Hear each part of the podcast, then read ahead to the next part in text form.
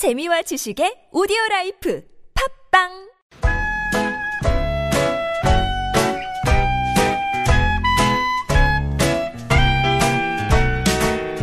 메마른 마음에 산뜻한 문화의 바람이 붑니다. 이다혜의 책 그리고 영화.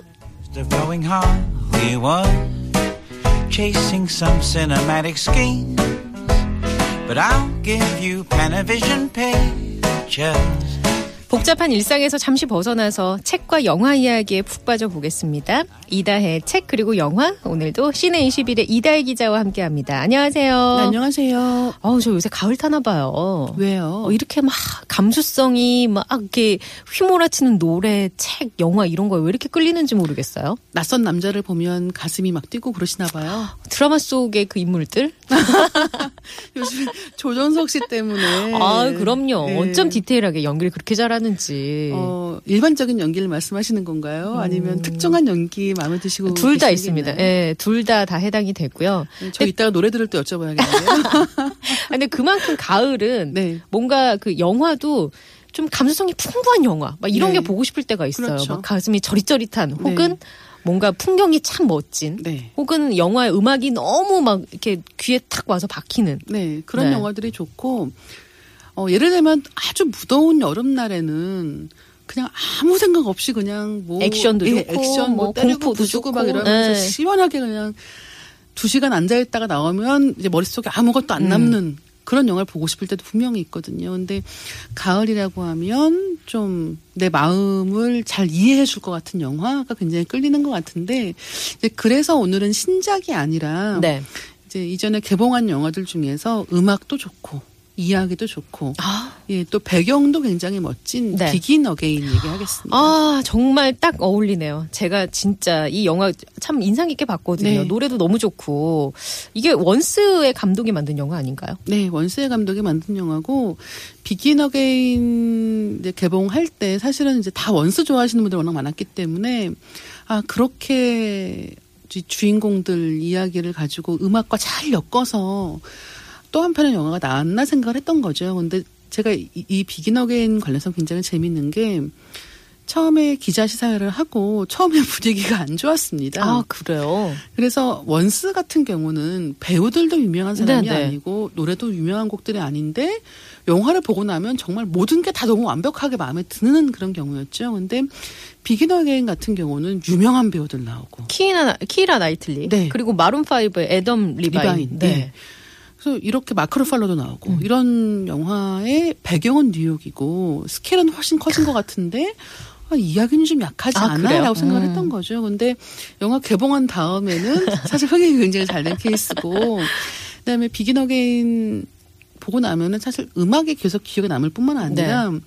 좀 많은 생각을 하게 되는 것 같아요. 그러니까 이 나이 든다는 것부터 시작을 해서 그다음에 원스는 사랑 이야기였거든요. 네. 근데 비긴 어게인은 사랑 이야기는 아닙니다. 음. 근데 이제 남녀 주인공이 나와서 음악을 중심으로 한 이야기가 있는데 점점 밴드의 그 소리를 여기저기서 녹음을 하잖아요. 네. 그렇죠. 뉴욕의 곳곳에서, 뭐 네. 길거리에서도 하고. 그렇죠. 뭐, 네.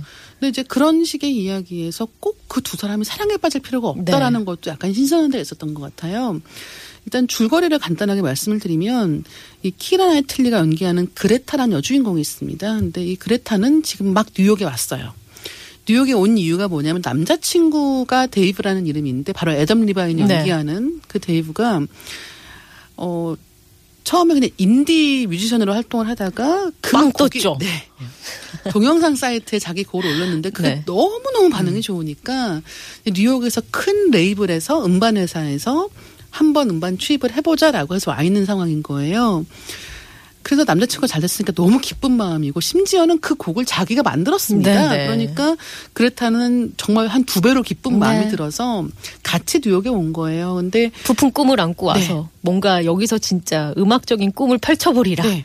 그런데 남자친구는 잘 나가요. 근데 자기는 할 게 아무것도 없는 상황이 되고 심지어는 남자친구를 만날 수도 없습니다. 너무, 너무 바쁘니까. 바빠서. 예. 그러니까 결국은 둘의 경력이 같이 시작했었고 같이 음악을 하던 사이였는데 남자친구의 경력이 수직 상승하는 동안에 자기는 그냥 그 자리에 머물러 있는 네. 느낌인 거예요. 심지어 남자친구에게 다른 여자가 있는 음. 것 같다는 느낌이 들면서 아 더 이상 내가 여기 있으면 안 되겠다 생각을 하는 거죠. 근데 이제 그런 상황에서 이 그레타를 보다 못한 친구가 그러면 작은 클럽에서라도 노래 한번 해라. 이렇게 그냥 돌아가는 건 아닌 것 같다라고 얘기를 합니다. 그레타가 거기서 노래를 불러요. 근데 그 노래 부르는 모습을 마크로팔로가 봅니다. 네, 네. 근데 마크로팔로는 또 어떤 상황이냐 하면 댄이라는 이름이고 이 댄이라는 프로듀서예요. 근데 한때 정말 전 세계 히트곡은 다 자기가 만들었다라고 얘기하는 사람인 거죠. 굉장히 유명한 프로듀서임에도 불구하고 지금은 퇴물 취급을 받고 있습니다. 그래서 자기 회사에서도 더 이상 자리가 없는 음. 상황에 처하게 되는 거죠. 근데 댄이 이제 그 노래를 듣고 아 뭔가 있다. 음. 라고 생각을 하고는 우리 같이 음반 한번 만들어 보자라고 제의를 하는 거예요. 자기 이제 재기할 발판으로서 네네. 그레타가 굉장히 전도 유망해 보이는 거죠. 두 사람이 같이 음반사에 가서 얘기를 하니까 아니 데모 테이프도 없이 무슨 말씀하시는 거예요? 이렇게 되는 거죠. 데모 테이프를 만들게 되고 데모 테이프를 만들기 위해서 그레타의 노래들로 노- 녹음을 하기 시작합니다. 네네. 근데 그 녹음하는 과정에서 말씀하신 것처럼 스튜디오 안에서 하는 게 아니라 스튜디오 밖에서 그러니까 뉴욕이라는 도시를 잘 느낄 수 있는 여러 장소를 가요. 그 중에는 뉴욕의 지하철도 있고 음. 또 뉴욕의 센트럴 파크도 음. 있고 또 어느 날 밤에 옥상도 있는 네네. 거예요. 그래서 그런 곳들을 다니면서 노래들을 녹음하기 시작합니다. 그런 과정에서 이제 자기가 댄 같은 경우는 돈을 벌기 위한 음악만 해왔거든요. 근데 내가 왜 음악을 하고 싶어 했지라는 그 질문에 대한 답을 찾게 되고 또 그레타 같은 경우도 내가 이 도시에 온 이유와 관계없이 결국 나에게는 음악이 있다라는 것들을 재확인하는 과정이 그 이야기 속에 드러납니다. 그 음악 영화가 주는 특유의 그런 메시지가 있는 것 같아요. 제가 인상 깊게 본 영화 중에 하나는 러덜리스라고. 아, 네, 네. 그것도 그렇죠. 음악 영화인데 그거는 부자간의 관계를 네. 아들과 아빠의 관계를 음악으로 좀 비밀이 풀어낸 또 있죠. 그러니까요. 그 그렇게 보면은 음악 영화가 단순히 음악에만 그치는 게 아니라 네. 그 뒤에 스토리도 뭔가 좀 그럼요. 잔잔하게 이렇게 같이 오는 사실은 음악 영화들이 그러니까 좋은 음악만 붙여놓는다고 좋은 음악 영화가 그러니까. 되진 않아요. 네. 그러니까 노래가 좋은 영화는 있을 수 있지만 그게 그도, 그대로 좋은 영화가 되지는 않거든요. 근데 좋은 음악 영화라고 부른다고 한다면 역시 지금 말씀하신 것 같이 이 영화가 이야기하는 사람들의 이야기도 굉장히 중요한 음. 그러니까. 거예요. 근데 그래서 지금 이 비긴 어겐에서 굉장히 유명한 장면 중에 하나가 뭐냐면 어, 이 그레타가 그러니까 키리나 아틀리가 지금 자기는 그 남자친구에게 줬던 곡으로 남자친구는 성- 스타가 되고 자기는 그냥 무명으로 네, 남아 네. 있는 것에 대한 굉장한 회의가 있단 말이에요. 그런데 어느 날 남자친구가 공을 하는 모습을 보러 갑니다.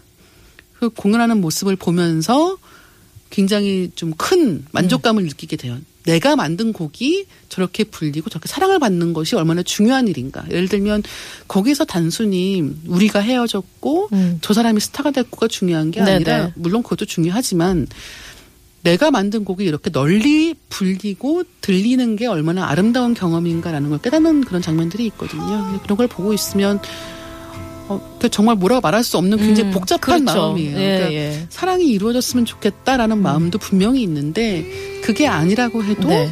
우리 인생엔 정말 더 많은 음. 것들이 있다라는 의미를 걸 찾을 만한 네. 것들이 있다. 함축적으로 보여주는 장면이죠. 알겠습니다. 아, 참 오늘 그 영화에서 음악을 다루는 비긴 어게인 얘기를 좀 나눠봤는데 음, 노래를 골랐어요. 애덤 리바인의 노래 골랐습니다. 로스트 스타즈.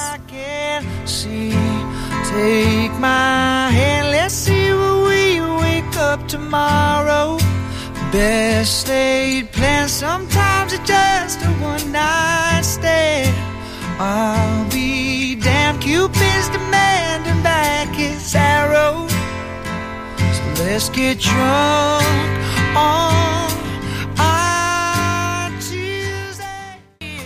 자, 이다혜 책 그리고 영화 이번에는 책 이야기 해볼게요. 가을에 어울리는 책 갖고 네. 오셨어요? 어떤 책 갖고 오셨어요? 사랑 이야기입니다. 아, 너무 좋네요. 네, 만화 가져왔고요. 청계영 씨의 만화 좋아하면 울리는 어, 천경 작가는 예전에 오디션이라는 그렇죠. 작품으로 알려진 네. 그손 정말- 길쭉길쭉하고 네.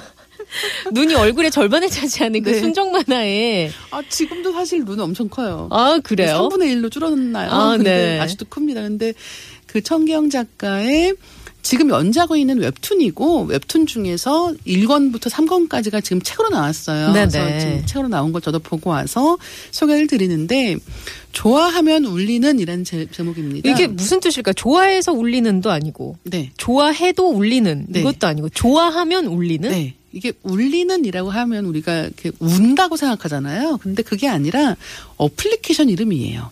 아. 스마트폰에 깐- 깔, 까는 어플리케이션 이름인데 이 어플리케이션이 뭐냐면 그러니까 저랑 DJ님이랑 둘 다 어플리케이션을 깔잖아요. 네.